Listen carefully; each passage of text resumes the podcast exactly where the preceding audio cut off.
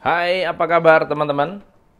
Selamat pagi, selamat datang di live Facebook kita pagi ini. Hari ini uh, topik kita agak sedikit um, uh, berbeda ya dari biasanya. Kita biasanya membahas mengenai bisnis. Saya hari ini tetap akan membahas bisnis, tapi yang sedikit melenceng yaitu tentang teori konspirasi. Hari ini banyak berita yang beredar. Uh, ada beberapa youtuber mulai membahas mengenai teori-teori konspirasi dan banyak sekali orang yang cukup uh, apa ya berani, cukup berani untuk menyampaikan uh, tentang teori konspirasi yang ada hari ini, terutama mengenai COVID-19. Ada beberapa uh, video yang sedang viral banget ya, ada dua orang dokter yang memiliki emergency care unit di Amerika, di California, yang menyampaikan data, lalu kemudian melakukan ekstrapolasi, lalu uh, memberikan kesimpulan bahwa technically, secara teknikal, COVID-19 uh, eh, tingkat kematiannya jauh lebih kecil. Jadi resikonya itu sangat-sangat kecil sekali kalau kita menghitung antara jumlah kematian dengan jumlah uh, kasus yang dites. Lalu uh, video ini kemudian menjadi viral, lalu kemudian oleh YouTube di take down. Lalu mulailah beredar tentang teori konspirasi bahwa bahwa uh, Bill Gates terlibat konspirasi. Um, sorry, ya Bill Gates terlibat konspirasi. Kemudian uh, YouTube terlibat konspirasi dan seterusnya dan seterusnya. Jadi banyak sekali teori-teori konspirasi yang beredar di luar sana yang merasa bahwa uh, coronavirus ini adalah akibat dari sebuah global konspirasi yang mengharapkan kehancuran dunia. Uh, teori konspirasi ini sudah beredar sudah lama sekali dan banyak sekali yang uh, nama-nama uh, ya di luar sana Rothschild, kemudian Illuminati, Trilateral Commission, uh, Bilderberg, kemudian Freemason, dan seterusnya. Mereka memiliki secret society, mereka memiliki secret handshake, mereka memiliki secret ritual, dan seterusnya, dan seterusnya. Tetapi yang saya ingin uh, sampaikan kepada teman-teman adalah, uh, apakah iya ada konspirasi, atau justru harusnya kita fokus ke hal yang lebih realistis hari ini? Hari ini yang harus kita pikirkan bukan konspirasinya, Teman-teman, semakin Anda fokus ke semakin Anda fokus kepada teori konspirasi, semak, semakin Anda terjebak dengan media yang mengharapkan ketakutan kita semakin kuat, ketidaksadaran kita semakin kuat. Oke? Okay? Nah, teori konspirasi itu ada nggak? Pasti ada. Ya. Apakah mungkin ada? Yes. Pertanyaannya, realitinya kita nggak bisa merubah. Ya, realitinya COVID-19 nyata ada di luar sana. Dan realitinya, kalau kita tidak melakukan sesuatu, bisnis kita akan hancur. So, menurut saya satu teori konspirasi yang Anda harus sadari adalah bahwa bisnis kita terancam. That's the real. That's the reality. Oke? Okay? Saya menyampaikan satu uh, pandangan saya hari ini, oke, okay, mengenai uh, global konspirasi teori. Hari ini usaha kecil menengah sedang diuji. Hari ini bisnis-bisnis kecil sedang diuji. Kita lihat konspirasi yang sedang terjadi sekarang adalah ini ya yang yang real ya, yang real ya. Nomor satu adalah uh, Oke, okay, thank you. Tutup pintu sayang, papa lagi bikin ini video. Tutup pintu, tutup pintu. Uh, yuk, kamu keluar aja deh, C.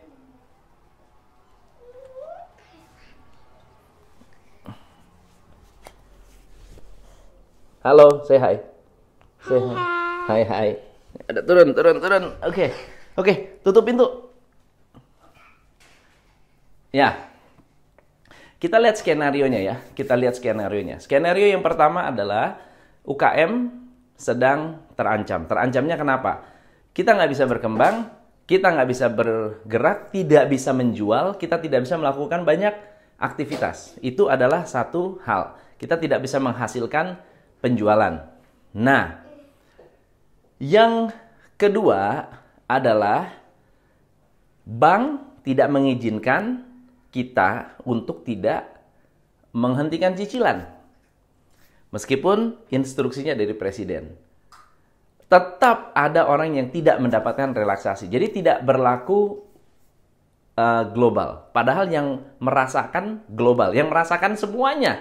Tapi yang bisa mendapatkan fasilitas hanya beberapa. Oke. Okay? Yang ketiga adalah ketika bank hari ini harus mendukung UKM untuk memberikan relaksasi kredit, oke, okay, pemerintah belum ada stimulus apa-apa terhadap bank-bank ini. Berarti ada sebuah resiko yang serius, yaitu bank harus melakukan tindakan survival. Dia harus bertahan hidup. Gimana cara bertahan hidupnya? Menghentikan kredit. Menghentikan fasilitas kredit kepada UKM. Begitu UKM dihentikan fasilitas kreditnya, pengangguran langsung lompat, ya. Penganggurannya akan naik. Ketika penganggurannya naik, oke, okay, bisnis kita turun, kita nggak bisa bertahan, negaranya akan kena. Oke, negaranya akan kena. Nah, sekarang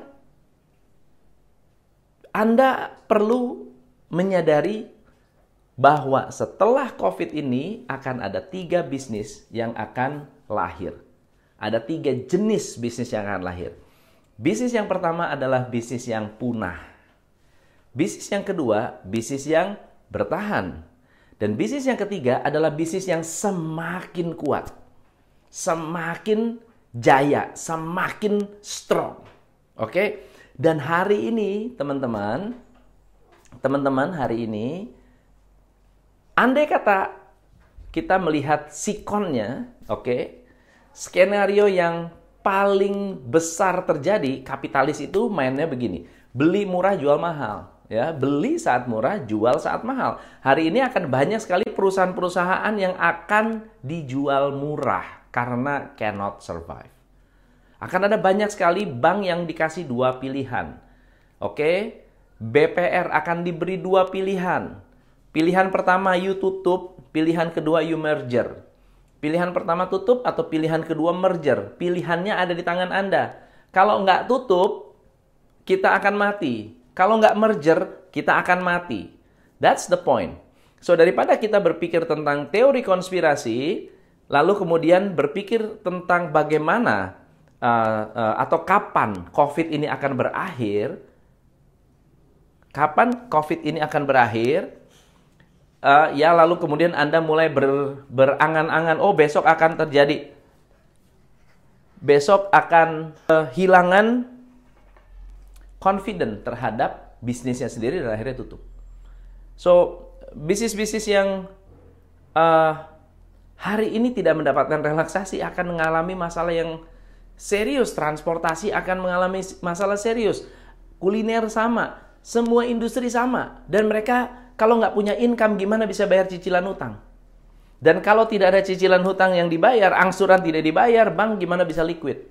Begitu bank tidak bisa liquid, dan tidak mau mencairkan kredit sama sekali itu sangat-sangat selektif dengan pencairan kredit, mereka tidak dapat duit dari biaya administrasi. Kalau biaya administrasi nggak masuk, berarti berhenti juga income-nya. Sementara bank adalah garda terakhir di dalam krisis. Ketika pemerintah mengajukan atau memberikan stimulus kredit dengan bunga murah, bank akan jadi tempat untuk menyalurkan ketika UKM mendapatkan kredit murah, UKM berkembang. Uh, uh, apa namanya? Uh, pengangguran akan berkurang, ekonomi akan bergerak. So hari ini Anda semua sedang ditantang. Oke, okay? hari ini kita semua sedang di challenge. Kalau ada yang tanya, kapan COVID ini berakhir? Oke, okay? karena ini adalah global conspiracy, maka kita harus berpikir bahwa COVID ini akan berakhir sangat-sangat lama. COVID ini akan berakhir sangat-sangat lama. Ada satu berita yang menyampaikan bahwa COVID akan berakhir kalau semua manusia, ada 7 miliar penduduk, sudah kena vaksin. Sudah divaksin anti-COVID buatan Bill Gates. Oke, itu konspirasi teori lain. Dan Bill Gates lagi diserang hari ini. Oke, Padahal Bill Gates itu bukan bukan dokter, bukan ahli virus. Dia hanya pengusaha dan ingin memanfaatkan situasi ini. Salah nggak? Ya nggak salah, nggak salah juga. Apalagi kalau dia bisa dekati pemerintah dan meyakinkan pemerintah bahwa virus ini bisa diatasi dengan vaksin Bill Gates. So,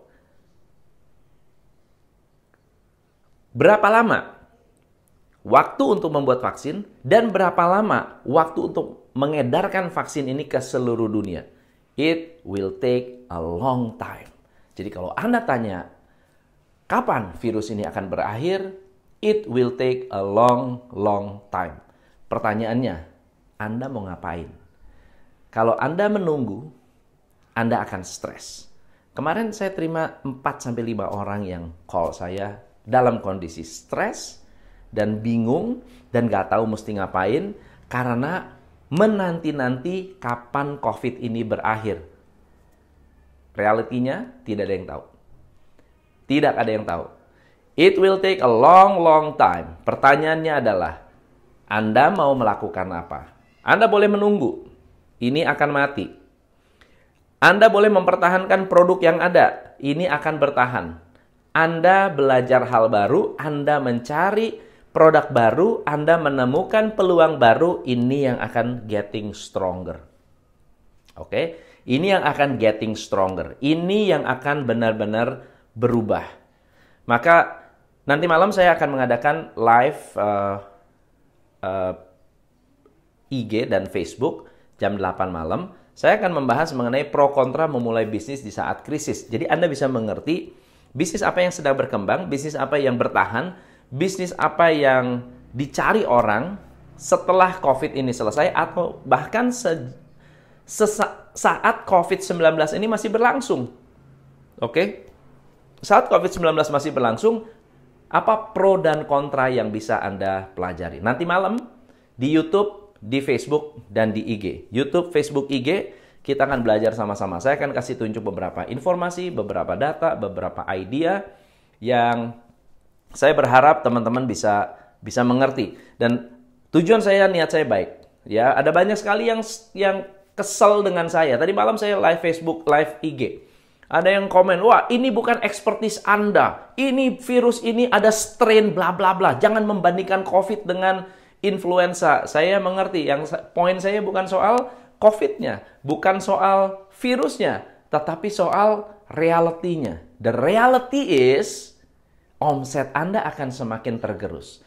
Reality is cost kita tidak akan berhenti. The reality is we have to change. The reality we have to change. So nanti malam kita ngobrol-ngobrol, saya akan sharing, saya sedang uh, persiapkan. Please undang teman-teman Anda sebanyak mungkin untuk masuk Instagram saya, masuk ke Facebook atau masuk ke YouTube channel karena saya akan membahas ini secara gamblang ya. Pro dan kontranya itu gamblang ya. Apa yang penting apa yang harus Anda perhatikan. Sekaligus juga startup startup fail itu bagaimana dan apa perubahan manajemen yang harus Anda rubah setelah uh, terjadinya COVID-19 setelah work from home terjadi setelah PSBB diberlakukan ini adalah momen penting buat Anda it's going to be not just the new normal. Oke, okay? ini akan menjadi uh, perubahan baru lagi. Ini perubahan baru lagi. Belum lama tidak terjadi. Hari ini baru terjadi. Dan ini akan menjadi uh, hal baru lagi buat kita semua. So teman-teman, please share, komen, uh, dan juga uh, informasikan ke teman-teman Anda. Kalau perlu tunggu jam 8 malam nanti kita bahas mengenai pro dan kontra bagaimana cara Anda memulai sebuah bisnis di masa krisis. So, thank you so much. Saya Tom MC Play. Salam pencerahan.